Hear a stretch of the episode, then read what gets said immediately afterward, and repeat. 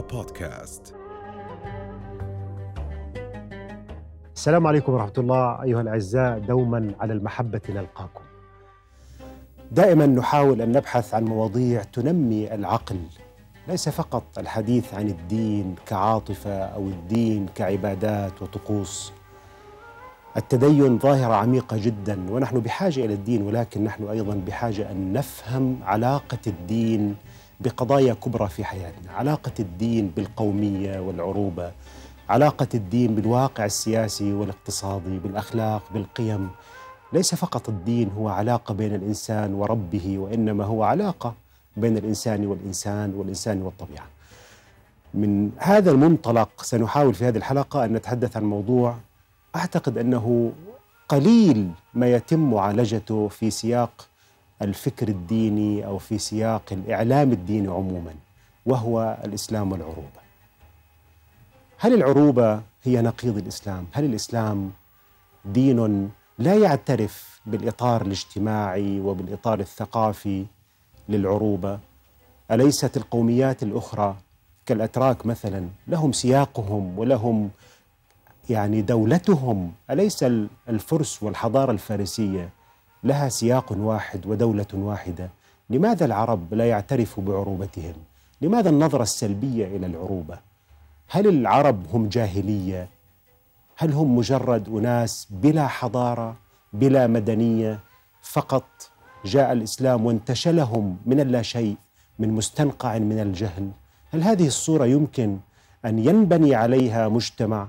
كيف نعالج هذه القضية؟ معنا اليوم في الاستوديو كل من الدكتور هايل داوود. أهلا وسهلا دكتور.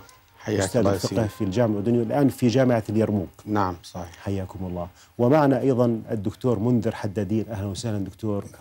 وهو أيضا آه، وزير سابق وعدة ألقاب. وسنبدأ دكتور حقيقة من مفهوم العروبة.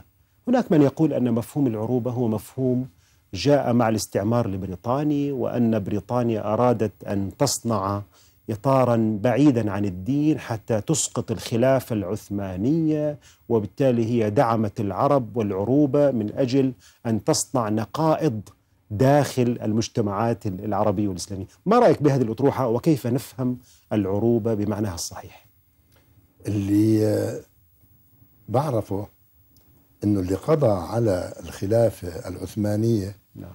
هم الأتراك أنفسهم. عندما توجهوا في نهايات القرن التاسع عشر إلى الطورانية هم الذين بدأوا التحرك القومي مارسوه لتمييزهم عن باقي شؤون الإمبراطورية ومنهم العرب. نعم. وقصدوا العرب لإبعادهم بلاش أقول لإذلالهم إنما كل من يقرأ آه، في أدبيات العرب في تلك الحقبة وما بعدها يدرك أنهم كانوا يدافعون عن أنفسهم دفاع المستفيد ودفاع وجودي آه، فلتأخذ مثلا إبراهيم اليازجي نعم. ابن نصيف اليازجي. لما يقول دع مجلس الغيد الأوانس أنا بحكي هذا الشعر آه، القرن أوائل القرن العشرين. دع مجلس الغيد الأوانس وهوى لواحظها النواعس. أين النعيم لمن يبيت على بساط الذل جالس؟ ولمن تراه بائسا أبدا لذيل الترك يائس؟ فالترك قوم لا يفوز لديهم إلا المشاكس. فكان في ردة فعل. نعم. اتخذت طابعا مماثلا. طابعا قوميا. لحماية أنفسهم من توسع القومية التركية الطورانية هذه العروبة في الوقت الحديث نعم. في التاريخ الحديث يعني هل لها جذور قبل الإسلام؟ هل هناك بوادر إحساس بهوية عربية جامعة ربنا عند سبحانه العرب وتعالى قبل الإسلام؟ ربنا سبحانه نعم. وتعالى هو الذي أشار إليها بقوله نعم. عن محكم التنزيل إنا إنا أنزلناه قرآنا عربيه عربية مش تورانية. نعم. أنزل القرآن عربية هذه أول إشارة آه، في الإسلام. ما قبل الإسلام العرب كانوا أقوام سامية. نعم. منهم الجنوبيون آه، وهم القحطانيون. ومنهم هذه العرب العاربة. ومنهم العرب المستعربة. العدنانيون والعرب البائدة آه، عاد وثمود و وإرم. هدول كانوا عرب كان لهم حضور أقل حضور تجاري أقله ولكن كان لهم أيضا حضور ثقافي بدليل ما نقل إلينا عن أعمالهم الأدبية. وكان لهم أيضا حضور سياسي خاصة في الزاوية في في بلاد اليمن. وفي شمال الجزيرة آه، تواصلهم سلما أو حربا مع الروم وهناك تواصلهم أيضا سلما أو حربا مع إثيوبيا والحبشة ومع مع الهند فارس. أيضا وبلاد فارس. بالتجارة نعم. بالتجارة. إنما الحضور السياسي اللي أشرت إليه هو ذلك التفاعل مع الأمم المجاورة سلما أو حربا. يعني دكتور منذر العرب لم يكونوا بمعزل عن الحضارات الأخرى. كان لهم حضورهم من قبل الإسلام من قبل الإسلام وبالتالي الحديث عن أن ظاهرة العروبة أو أن العرب لم يكن لهم كيان عربي بالمعنى الحضاري إلا بعد الإسلام أيضا هو كلام غير دقيق. طب دكتور هاي لو انتقلنا إليك وقلنا يعني كيف نظر القرآن الكريم للعرب؟ هل سورة العرب من خلال القرآن الكريم هي سورة مزهرة إيجابية؟ آه بسم الله الرحمن الرحيم. آه أولا شكرا على الاستضافة بمعية الأستاذ الكبير الأستاذ منذر حدادين. آه ثانيا الحقيقة الموضوع هام لأنه في مغالطات كثيرة في هذا الموضوع وفي تشويه وكأنما يعد أو ينظر إلى من يتحدث اليوم عن العرب والعروبة كأنما هو أمر كما تفضلت خارج عن الإسلام وكأنما العروبة في جانب والإسلام في جانب آخر. وهذا الحقيقة ليس أمرا صحيحا وأسهم في هذا الأمر جهتين. الجهة الأولى بعض الإسلاميين الذين ظنوا أن الحديث عن العربية والعروبة أمر غير صحيح ويخالف أمر الدين وفي بعض العروبيين الذين جعلوا أن العروبة مقابل الإسلام. وهذا خطأ وهذا خطأ هذا في البداية. فالإسلام يعني اعتز بالعرب واعتز بالعربية وليس فقط بالعرب والعربية وإنما قومية الإنسان التي ينتمي إليها. هذه ليست أمرا مشينا إن كان عربيا أم غير عربي. يفتخر الإنسان بأصله ويفتخر بقوميته ويفتخر بعرقه و آه، آه، الحقيقة أنا أذكر أنه عندما صارت المعارك فتوح العراق وفتوح الشام كذلك القبائل المسيحية التي كانت موجودة في العراق وفي الشام. نعرف دولة المناذرة كان معظمها من المسيحيين ودولة الغساسنة أيضا كان معظمها من المسيحيين الذين يسكنون منطقة جنوب سوريا والمناذر الذين كانوا يسكنون في جنوب وشرق العراق. عندما بدأت الفتوحات وقفوا مع الجيش الإسلامي في محاربته للفرس. ما الذي دعاهم للوقوف؟ وأيضا أمام الرومان. يعني ممكن نقول الوقوف أمام الفرس كان مفهوما. وثنيين والمسلمون والمسيحيون أهل الكتاب.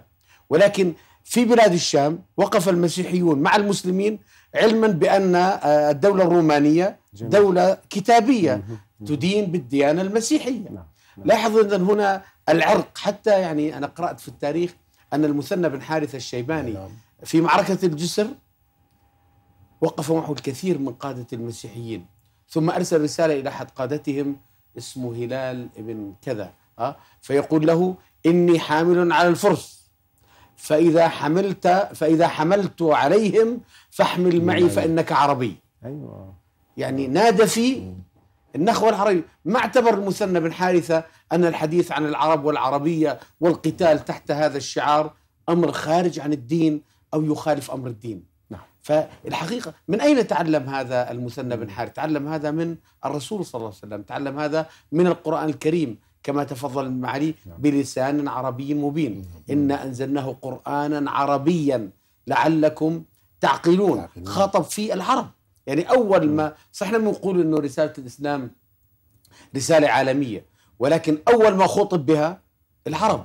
نعم. جاء بلسانهم ليفهموا هذا الدين طيب. ثم يقوموا بنقله يعني- و يعني اعذرني دكتور لماذا كانت هذه الرسالة الخاتمة إلى العرب؟ يعني لماذا نؤمن يعني سؤال سؤال في في مكانه. العقيدة أو في السياق الإسلامي؟ لماذا اختار الله الجزيرة العربية وأمة العرب على وجه التحديد ليكون خاتم الأنبياء في لماذا لم يختر مثلا نبيا في اليونان أو في الهند أو في آه، آه، كشمير أو مش عارف وين لماذا العرب طبعا هو اولا وما دلالات هذا الشيء؟ الأمر لله يضعه حيث يشاء نعم. هذا واحد نعم. اثنين الحكمة هذا الحقيقة رد على من يقول أن العرب لم تكن لهم لا حضارة ولا قيمة أيوة. ولا وزن وكانوا في جاهلية جهلاء يئدون البنات والخمر وال- والزنا والربا. يعني يصور أن العرب صفحة سوداء نهائيا. وهذا الحقيقة ليس صحيحا. نعم. لو كان العرب هكذا ما لو لم استحقوا أن يكونوا يكونوا مؤهلين بالضبط. لحمل الرسالة لو لم تكن عندهم من الخصائص والإمكانات لحمل الرسالة ما كان آه، نزول الوحي عليهم وفيهم ولم تكن الرسالة الخاتمة كما تفضلت فيهم. هذا يؤكد أنهم كان عندهم من الخصائص والإمكانات والطاقات والقدرات ليحملوا هذه الرسالة. فهذا الحقيقة وإنه يعني لا يصح نقول ولقومك. ومن المعيب أنه نبقى نقول أن العرب قبل الإسلام كانوا صفر على الشمال. ليس لهم قيمة ولا وزن ولا كذا. واللي أنقذهم من هذه الهاوية ورفعهم هو الإسلام فقط. يعني طبعا أكيد أن الإسلام يعني كان له دور كبير لا ننكر هذا. نعم. وارتقى بهم. نعم. ولكن كانوا من حيث الأصل مؤهلون لهذا. الدكتور منذر يقول إنما بعثت لأتمم مكارم الأخلاق. دكتور منذر يعني هذه المقولة يمكن أن نبدأ منها آه، إعادة فهم لموضوع ال- ال- الجاهلية. ما دام إنما بعثت لأتمم مكارم إذا كانت هناك مكارم أخلاق وكان هناك قيم. لماذا النظرة السلبية للعرب قبل الإسلام؟ وإلى أي مدى سوف تؤثر سلبا علينا اليوم في واقعنا المعاصر؟ أنا شخصيا لم أنظر إلى العرب قبل الإسلام نظرة دونية أبدا. وازدادت ازداد إيماني بقدراتهم قبل الإسلام عندما زرت آه، مناطق العرب في اليمن وقول في الحجاز ما بين شيء لكن لما قرأناه أيضا عن آه، شرق الجزيرة. جميل. كان عندهم مثل ما تفضلت قدرات. كان عندهم من العبقريات ما عمل بشحن الرسالة الجديدة على إسقاط حكم البيزنطيين في بلاد الشام وفي مصر. نعم. ومن عمل أيضا على آه، فتوحات فارس. هذول مش ممكن تيجي من عرب غير مثقفين وغير حضاريين آه، إنما عندهم من العلوم كان ما يكفي بالشحن الإيماني الجديد اللي وصلوا الصين. لما آه، إضافة لما تفضل فيه معالي الدكتور. لما تمشكل العرب المسلمون في بلاد الشام. أرسل الخليفة رضي الله عنه أبو بكر الصديق إلى خالد في بلاد السواد. قال له الحق الجماعة في بلاد الشام مغلبين. ترك المثنى بن حارث الشيباني على رأس من تبقى في العراق وأخذ حوالي two brigades من بلاد السواد إلى بلاد الشام.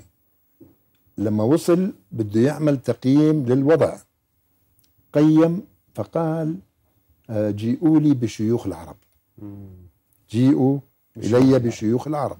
شيوخ العرب كانت في هذه المنطقة غسان بالدرجة الأولى شوية من جذام وشوية من لخم. إجوا عليه حدثهم وقال لهم وهذه هي الفكرة اللي لازم تكون أساسية. قال لهم انتسبوا ودافعوا عن شرف قبائلكم. جميل. نعم انتسبوا ودافعوا عن شرف قبائلكم. اذا بالروح العربية والإيمان الجديد آه، استطاعوا إسقاط آه، دمشق ودخولها. آه، تفضلت انه آه، اتمام مكارم الأخلاق. أنا ما قرأت آية في القرآن الكريم تشطب أي دين سماوي قبلها. لا شطبة اليهودية بل على العكس. نعم. ولا شطبت المسيحية بل على العكس. نعم.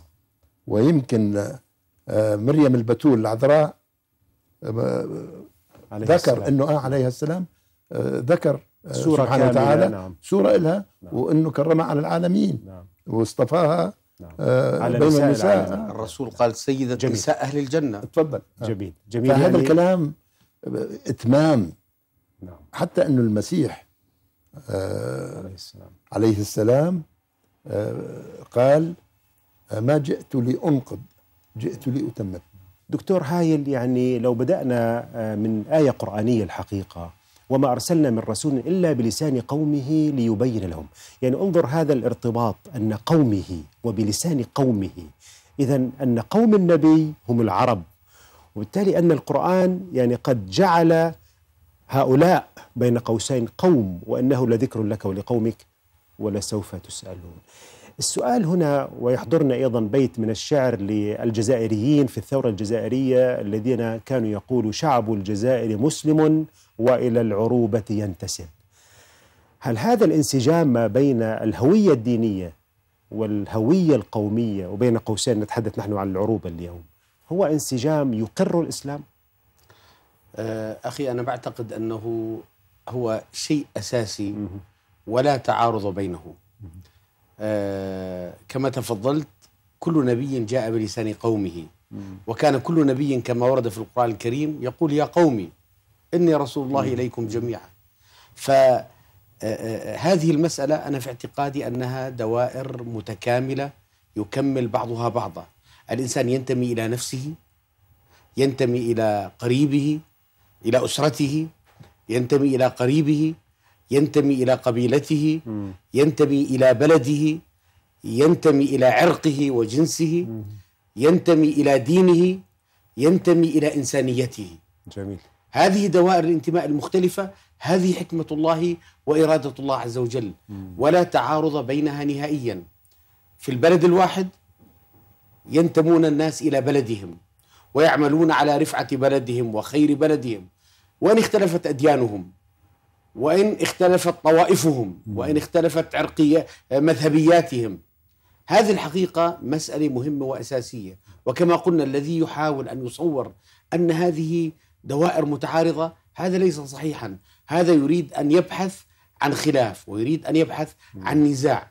أما إذا طرحنا المسألة بهذه الصورة من التكامل هذا يعني أن الجميع يعملون في نسق واحد لما فيه خيرهم نعم. لما فيه خير بلدهم يعني هذا هي- الذي هي دوائر. هي دوائر من الانتماء متكاملة وليست متناقضة. نعم دكتور هايل أنت أستاذ فقه وأنا خطر في ذهني آه، آه، رواية للنبي صلى الله عليه وسلم يقول عن الضب أنه الضب هو سحلية كبيرة يعني باختصار نعم، صحيح. شديد يعني فالنبي لم يأكل الضب فقال لم أجد قومي يأكلونه فنفسي تعافه نعم يعني التعليق على هذا النشأة التربوية التي انسجم فيها النبي في سياقه القومي وكيف أن الإحساس والذوق هو أيضا جزء من هذه القومية وجزء من هذا الإطار الاجتماعي الذي عاش فيه النبي. نعم أخي ولا شك أنه لكل قوم من الأقوام ولكل جنس من الجنسيات لهم خصائصهم. ولهم طبائعهم ولهم ذوقهم. ومن هنا جاء قول القرآن الكريم وكذلك جعلناكم شعوبا وقبائل لتعارفوا. إن أكرمكم عند الله أتقاكم. جعلناكم شعوب وقبائل. نعم. عرقيات شعوب عرقيات مختلفة. ولكن في النهاية لتعارفوا لتتعاونوا. كل قوم من القوميات وكل شعب من الشعوب له خصائصه التي إن تعاون الجميع في النهاية بده يصير في إثراء للحياة البشرية. نعم. بده يصير في تطوير للحياة البشرية. يستفيد كل قوم وكل شعب وكل فريق من الآخر ويضيف إلى ما عنده. وهذا من معاني بعثت لأتمم مكارم الأخلاق. في خير موجود كثير أريد أن أضيف عليه وأريد أن أستفيد منه. أما إن حولنا المسألة إلى صراع وإن حولنا المسألة إلى تناقض وإلى ضديات وإلى ثنائيات هنا الحقيقة نخسر جميعا. أما إن, تحد إن تحركنا في ضوء هذه الرؤية القرآنية الكريمة في ضوء هذا الفهم السليم السامي. معنى هذا أنه كل ناس يضيف ويأخذ يضيف إلى ما عند الآخرين ويأخذ إلى ما عند الآخرين. والحقيقة هذا ما أضافته الحضارة الإسلامية الحضارات الأخرى. هو المسلمين كل اللي جاءوا فيه من حضارة جاءوا فيه من عند أنفسهم من عند أنفسهم وهم أخذوا من عند الآخرين. جميل جميل. وبنعرف أنه حركة الترجمة التي تمت في صدر الدولة الإسلامية حركة الترجمة هذه أخذوا ما عند الآخرين أخذوا ما عند اليونان وأخذوا ما عند الرومان وأخذوا ما عند الفرس وأخذوا ما عند الهنود. ثم صاغوه بصياغة معينة وقدموه. وبالمناسبة يعني وبهذا الحديث أكثر من ساهم في عملية الترجمة في صدر الدولة الإسلامية تعرف مين؟ نعم. العرب المسيحيين العرب الذين هم من و- أصول مسيحية وحتى الصابئة لأنهم كانوا أقرب نعم، بالضبط. إلى هذه اللغات اللاتينية وإلى الآرامية وإلى السريانية. وبالذات هذا وبالتالي سؤالي أسهموا كثيرا في قيام نعم. وفي دعم الحضارة الإسلامية. بالضبط يعني أنت يعني كأنك تعرف السؤال التالي للدكتور منذر. يعني. يعني دكتور ما منذر بصير احكي بهذا المجال. هو بالضبط. أنا سأتكلم الآن لكن على وجه التحديد دكتور منذر إلى أي مدى العرب المسيحيين كان لهم دور في حركة الترجمة في الأدب في الشعر في هذه النواحي الحضارية يعني ليس فقط هو مجال واحد في العمل الرسمي مع الدولة في الدواوين إلى غير ذلك. آه، دعني أبدي إعجابي بما نعم. قدمه الدكتور هاني. وإعجابي أنا أيضا بما قدمته و- وإذا جاز لي أن أضيف نعم. أنا باخذ المثل من رسول الإسلام صلى الله, صلى عليه, الله وسلم عليه وسلم في دولة المدينة. هذه أول حكم. نعم. ومين رأسه؟ نبي الله. كان شامل وجامع. نعم. أشرك فيه المؤمنين وأشرك فيه الكفار أشرك فيه اليهود وأشرك فيه النصارى. نعم. هذه هي الدولة وما سماها الدولة الإسلامية. دولة المدينة. هاي دولة المدينة. أنا بسمع الناس تقول الدولة الإسلامية. طب بني أمية شو بتسميهم؟ دولة إسلامية؟ لا أنا ما بسميهم دولة إسلامية. أنتقل من هذا إلى جواب سؤالك. أبدع ال- العرب المسيحيون أول ما أبدعوا في ترجمة الدواوين. أيام انتهت أيام عبد الملك بن مروان. نعم. لأن هذه وضعت البنية آه، الناعمة للدولة والتنظيم الدولة تنظيم الحكومة والدولة. التنظيم الإداري للدولة. وناس ما بتحكي عن اللي بدي أقول لك عليه هلا. الذي أسلم من مسي... المسيحيين العرب تحولوا إلى الإسلام بالهداية نعم. هم الذين بدأوا في الإسلام علم الكلام. نعم وعلم الكلام مبدأه أصلا بيجي من اللاهوت المسيحي نعم. عن طريق هؤلاء والمنطق الأرسطي أيضا دخل فينا ما هو كله يعني هو متشابك جزء من. هو هذه هذه حضارة آه إنسان مم. حضارة الإنسان. اللي أبدع أيضا مع المسيحيين العرب السريان. السريان في علوم الطب وفي العلوم الأخرى. آه وكانوا على مدى آه الدولة العباسية آه في العصر الذهبي تبعها دائما أطباء الخلفاء كانوا من السريان. بخت يشوع وأبنائه آه والعلوم يعني ثابت بن قرة الحر الحراني الحران صابئة. صابئة. نعم. وأبدع ولمع في ظل ذلك الحكم. الحكم العربي الذي زينته بأخلاقها الرسالة الإسلامية. جميل جميل. يعني الرسالة سواء كانت الإسلامية أو المسيحية آه، أكثر تأثير إلها هي في مكارم الأخلاق. وخلق إنسان لما يؤمن فيها بيكون إنسان آه، مستقيم على الصراط السوي مبدع آه، متقدم وبتحول وبتغير وفق ما تتطلبه الظروف من تغييرات. دون أن يمس بهذه الأخلاق وجوهرها. هي أصلها. نعم. أصلها. يعني هو يبني عليها. يبني عليها وبها. بذلك الخلق يستطيع أن فكره يتشكل ويضيف إلى المعرفة ويضيف إلى العلوم. دكتور منذر اعذرني. يعني أتناقش مرة مع أحد ال- الأشخاص من إحدى الدول الغربية فيقول يعني إنه في التاريخ الإسلامي أنتم اضطهدتم آه، المسيحيين واضطهدتم اليهود. قلت له يعني كيف؟ لو اضطهدنا المسيحيين واليهود كان ما ظلش ولا واحد. يعني هي صل 1500 سنة. والمسيحية موجودة في العراق وفي سوريا وفي الأردن وفلسطين وحتى اليهود موجودين في المغرب وفي اليمن وفي عدة دول. يعني هو بس يعني للتوضيح دكتور. أنا بعتقد إنه معظم العصور الإسلامية كانت العلاقة ما بين مكونات المجتمع الإسلامي إن كانوا مسيحيين أو مسلمين أو يهود كانت علاقات ود وتسامح. ولكن حتى نكون موضوعيين لا ينفي شابه- ذلك شابه- أنه شابه نعم، في. لحظات معينة بعض صور التعصب وعدم التسامح. مش في العهد العربي. الإسلامي العربي أنا بقول في العصور في الع... يعني مثلا أنت تقصد العهد الأموي؟ لا. ما لما هو كان ما قصدك بالعهد العربي. العربي لما كانوا الحكام عربا. نعم. كانت دائما المودة والتآلف والإندماج بين العرب المسيحيين والعرب المسلمين. لا يعني تقصد. من من بداية عصر العباسيين عندما بدأ الموالي لما دخلوا وبدأ الأتراك. آه لما آه، دخلوا نعم. الأتراك يعني في عهد المتوكل العباسي نعم بدأ العنصر التركي آه. يدخل ما للدوله صحيح هون آه. بدأت تسن بعض القوانين يعني مثلا إنه والله غير المسلم آه. بده يلبس لباس خاص نعم.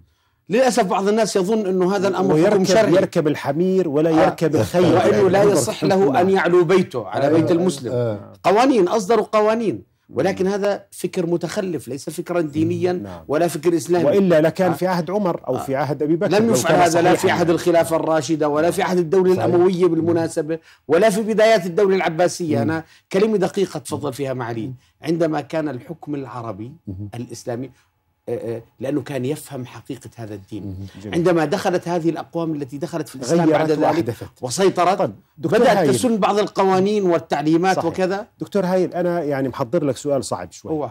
أنا بدي أعطيك صعب سؤال. أنا بدي أسألك. أنا بدي أسأل. أنا بدي أسألك. بالأول. تفضل. ويمكن أسأل الدكتور معك. نعم. هل يعتقد أي منكما إنه غير العربي المسلم غير العربي سواء كان من إندونيسيا ماليزيا ولا بلاد فارس ولا تركيا؟ نعم. بيفهم الإسلام أكثر مني؟ لا يمكن لا. لأن شرط اللغة وفهم اللغة هو أساس فهم القرآن. سؤالي قريب من هذا الموضوع. دكتور هايل آه لماذا في بداية الإسلام لم يقبل من العرب اللي هم بين قوسين الوثنيين؟ كما تروي بعض الروايات أنه لم يقبل منهم إما أن يسلموا أو أن يقاتلوا بينما العرب ال- من أهل الكتاب أو غيرهم من غير العرب كانوا يسمح لهم أيضا أن يؤخذ منهم الجزية إذا كانوا من أهل الكتاب أو حتى نحن نعرف حتى الزردشتيين أو ال- ال- المجوس أو حتى في بلاد الهند. لماذا العرب غير أهل الكتاب لم يكن هناك تسامح بين قوسين؟ هذه هذه النظرة التي تروى لنا وبالتالي أمرت أن أقاتل الناس حتى يقولوا لا إله إلا الله. يعني العرب يا بتسلم يا من قاتلك. شو رأيك بهالقضيه أنا أول نقطة بدي أقولها مم. في آه، آه، آه، عدم معرفة عند الكثيرين مم. ويظنوا أن الجزيرة العربية عندما جاء الإسلام كان كلهم من الوثنيين. أيوه. وهذا ليس أمرا صحيحا. صحيح. تعرف. أنه في المدينة المنورة في وادي العقيق كان هناك كنيسة؟ في وادي العقيق قرب المدينة المنورة. وفي مكة المكرمة في مكة. كان هنالك ثلاثة كنائس وقبيلة جرهم ملكها السادس. دخل في المسيحية وهو في المسيحية نعم. كان يقوم على رعاية الكعبة المشرفة مم.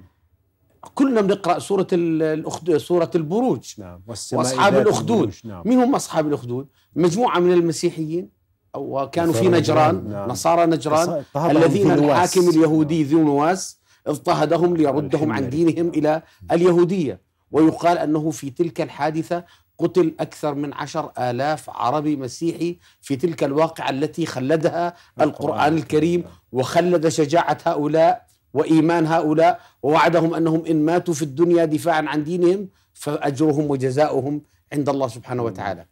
هذه القضية وبالتالي وكان عدد كبير من المسيحيين في في المدينة كان قبائل عربية يهودية نعم. خمس قبائل عربية من اليهود بني قريظة وبني النضير وبني قينقاع. وبني ثعلبة وبني ساعد كانوا قبائل عربية أصولهم عربي ولكنهم كانوا يهود هذه قضية الحقيقة لابد أن نفهمها أن العرب لم يكونوا كلهم من الوثنيين بل كانت أعداد كبيرة منهم كما قلنا جميل. تدين بالديانة المسيحية تدين بالديانة اليهودية بعضهم كان يدين بالديانة المجوسية نعم. وبعضهم كان على هو في الوثنية جنوب الجزيرة إحنا كنا العربية، بنقرأ صح. إن ورقه بن نوفل الذي ذهب إليه النبي صلى الله عليه وسلم أول ما نزل عليه الوحي أخذته خديجة إليه كان مسيحيا وكان عنده علم من الكتاب وكان اسقف. يكتب الكتاب بالعبرانية نعم وقس يعني بن انظر ساعدة الثقافة يعني حتى يعرف لغات يعني المقصود إنه آه، حتى يعرف قس. بن ساعدة كان على الديانة. وكان يعيش في مكة المكرمة اذا هذه قضية جميل. الحقيقة لابد. من توضيح اولا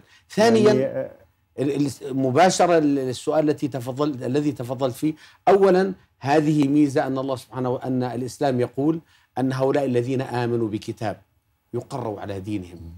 ها؟ ولا يطاردوا ولا يؤذوا ولا يمنعوا من دينهم حتى لو بقوا في الجزيرة العربية. ها؟ ولكن كانت القضية على الوثنية إنه هذا دين يقوم على التوحيد.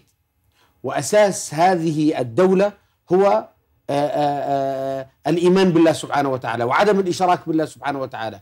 فلا يعقل أن يبقى في صلب هذه الدولة وفي أساسها جميل. من هو ملحد. أما في خارج هذه الدولة في خارج حدود نعم. هذه الدولة الجزيرة لا مانع من ذلك لذا قال أهل الكتاب يظلوا في الجزيرة ولا آه، جميل. يمنعوا يعني- من ذلك يعني- أما غير الكتابيين نعم هنا كانت المشكلة يعني سنتوجه للدكتور منذر ولكن أن قبيلة تغلب آه، لم تقبل تسمية الجزية أن تدفع هذه والجزية موجودة من قبل ربما ولكن العربي له أحاسيس معينة بالكرامة ربما أو بشيء. لماذا لم يفعلوا ذلك؟ وكيف كان طريقة التعامل في هذه القضية ما بين العرب المسلمين والعرب المسيحيين؟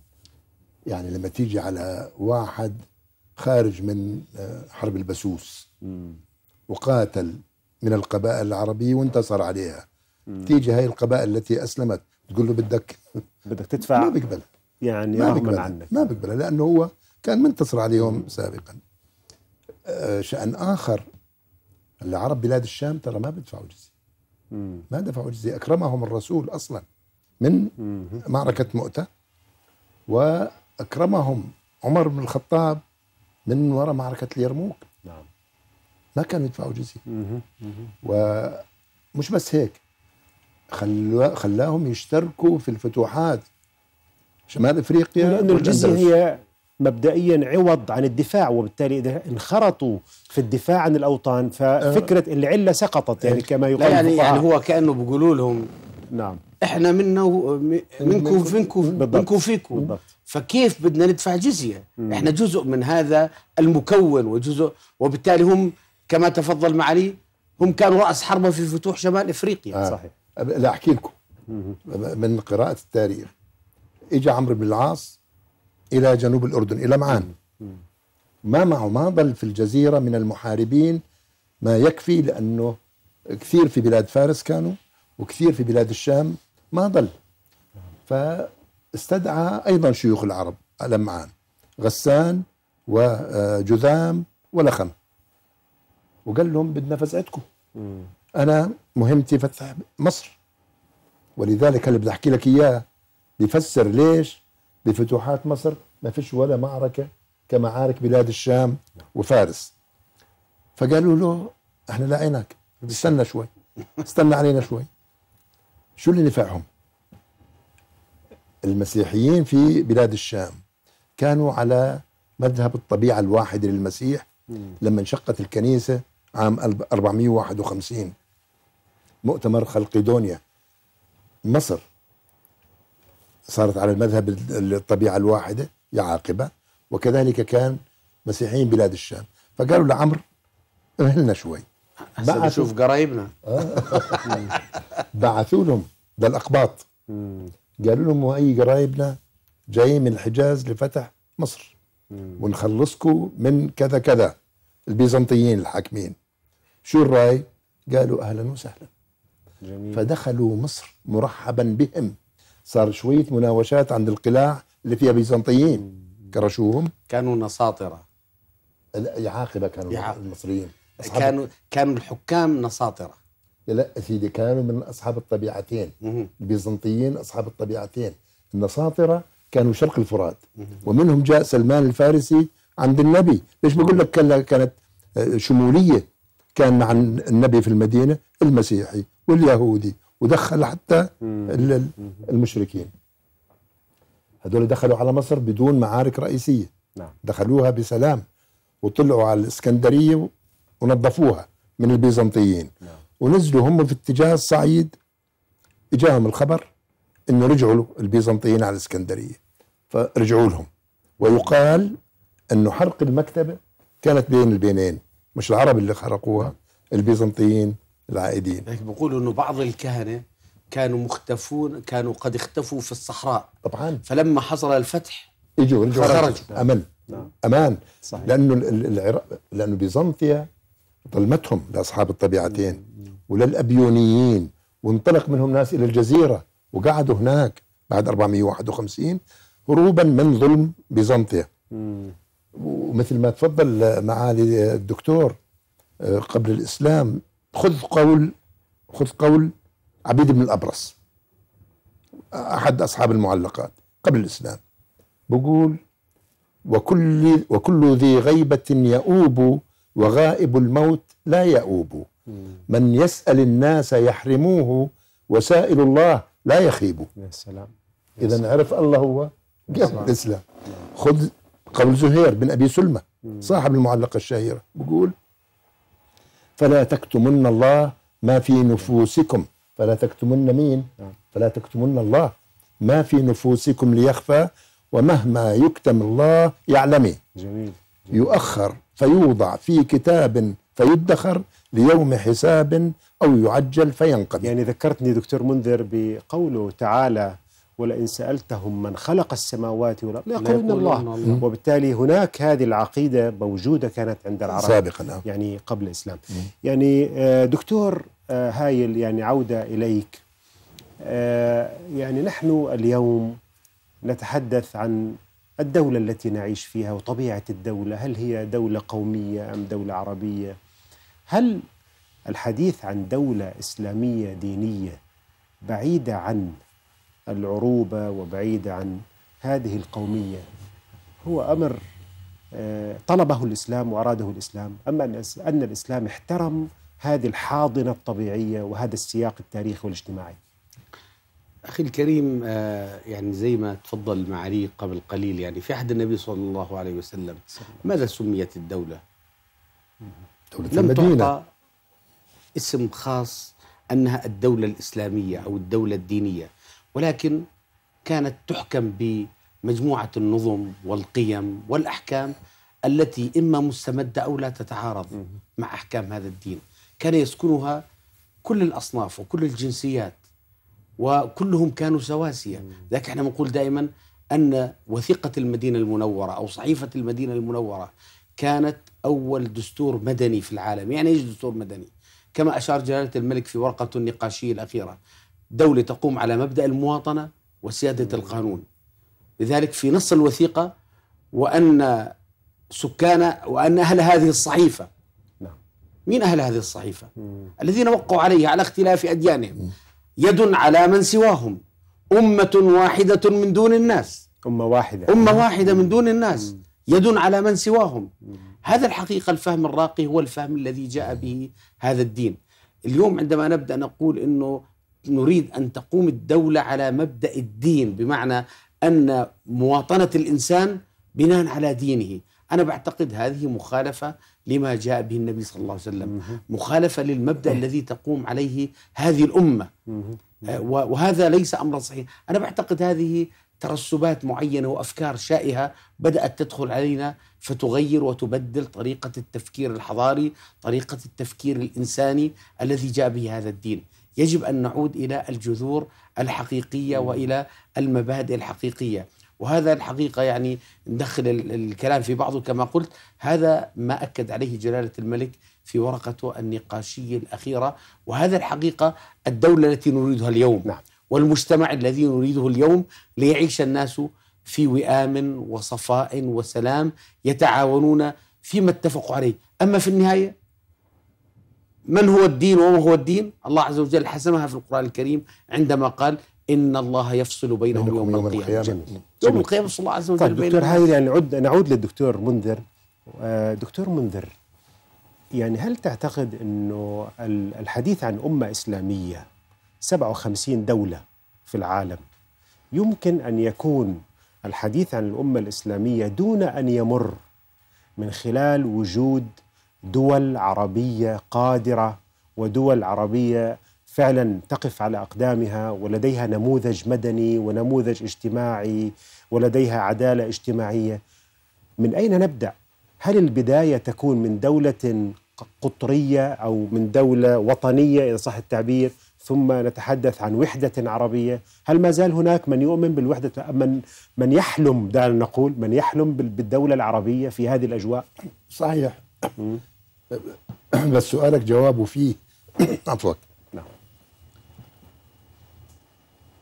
إذا عز العرب عز الإسلام. هذا حديث بالمناسبة. إيه. هي رواية صح إذا عز العرب عز الإسلام. وإذا كان في تجمع للمسلمين آه، 57 دولة أو أقل أي تجمع للمسلمين بدون عرب فهو فراغ. فهو فراغ. ال- العرب أصل الإسلام وهم الذين نشروه. وبعدين أخذ عندهم ناس آخرين ونشروا في شمال الهند. ف خليني أحكي لك وبشكر الدكتور هاي المرة أخرى. خطورة التفكير في الدولة الإسلامية. إذا أنت بتدافع عن دولة إسلامية. بالمعنى الديني المحدود. أي نعم. مش بالمعنى الحضاري لا، لا، والذي لا. يحترم العروبه دولة دينية دينية. بالمعنى الديني المحدود نعم. أنت عن غير قصد متأكد. مم. تدافع عن دولة يهودية. مم. مم. إذا الدين بيعمل دولة. وبتمشي دولة بموجب وهندوسيه وبوذية وإلى آخره نعم. فتت. أوروبا سبقتنا. مم. أوروبا دخلت هذه المرحلة. وكان البابا يتوج أباطرة. ما يصير امبراطور إلا برضا البابا. صارت حركة الإصلاح الديني نعم. وصارت آه، تقويض لمركز الكنيسة في المجتمع أو في الدول وصار فصل الدين عن السياسة. نعم. لكن هذا لا يعني أن الحكام خلو من الدين. لا. أيوه. أخلاقهم أصلا مستمدة من قيم الدين اللي هم آمنوا فيه. ففي ذلك الصلة دائما موجودة.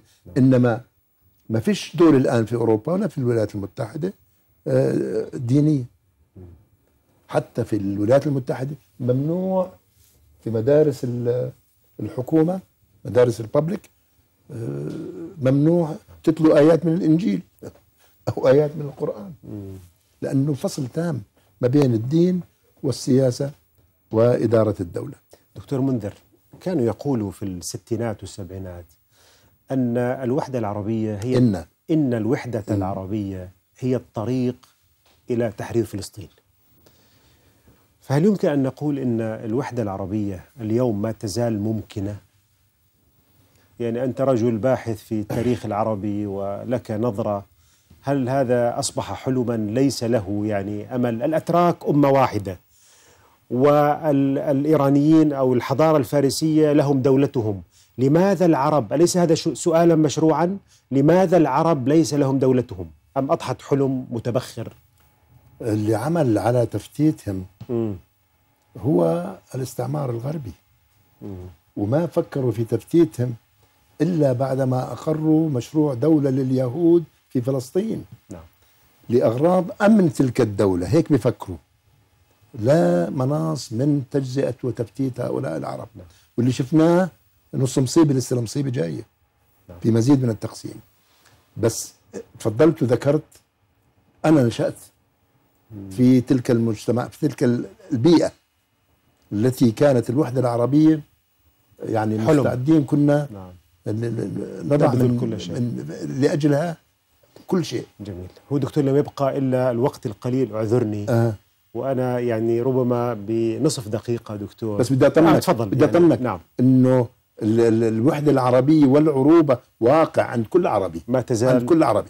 واقع. كامنة. و وأنا من المعتقدين إنه عندما يحين ال- تحين البيئة الملائمة راح تلاقيهم بينوا. كلمة أخيرة دكتور هاي يعني إحنا في هذا؟ الموضوع ندعو إلى التنسيق والتكامل العربي. ها أما فكرة أن تكون هناك دولة عربية واحدة من المحيط إلى الخليج يعني أنا أظن أن هذه مثالية. الفكرة اليوم مثالية. أصبحت فكرة مثالية غير موجودة اثنين نحن ندعو إلى أن تكون ليس دولة دينية وإنما دولة مدنية أساسها المواطنة وسيادة القانون ولكن مرجعيتها في النهاية كما نحن دستورنا مرجعيتها الإسلام كمبادئ عامة وقيم صحيح. ومرجعيات وحضارة. لأنه كل سكان البلد هذه الآن في النهاية ثقافتهم هي هذه الثقافة العربية الثقافة الإسلامية التي جميل. هي في النهاية ضامن لأن يعيش الجميع إن شاء الله في حياة كريمة مستقرة. ان شاء يا الله سيدي اللي بيوحدنا أكثر كثير من اللي بيوحد أمريكا من المحيط للمحيط. صحيح. هذولاك يعني بيطلع لهم دولة فدرالية وأنا كعربي ومسلم ب- من من المنتمين إلى هذه الأمة. ما بيطلع ما بيطلع لي؟ صحيح. لا بيطلع لا مو يعني دكتور- أنا بعتقد آه أنا بعتقد أشكركم يعني أشكركم وأكيد أنه هو حق مشروع لكل عربي أن يبقى يفكر. مالك بن نبي بالمناسبة سماه كومنولث عربي أو كومنولث إسلامي. وبالتالي يمكن أن يكون هناك عدة صيغ من صحيح أجل وجود نوع من هذا التحالف ال- ال- بين العرب أو بين المسلمين. نشكر ضيوفنا لهذا اليوم الدكتور هيل داود والدكتور منذر حدادين الذين كانوا معنا في هذه الحلقة التي تحدثنا فيها عن عروض الإسلام وإلى أن نلقاكم في حلقة قادمة. أستودعكم الله. رؤيا بودكاست.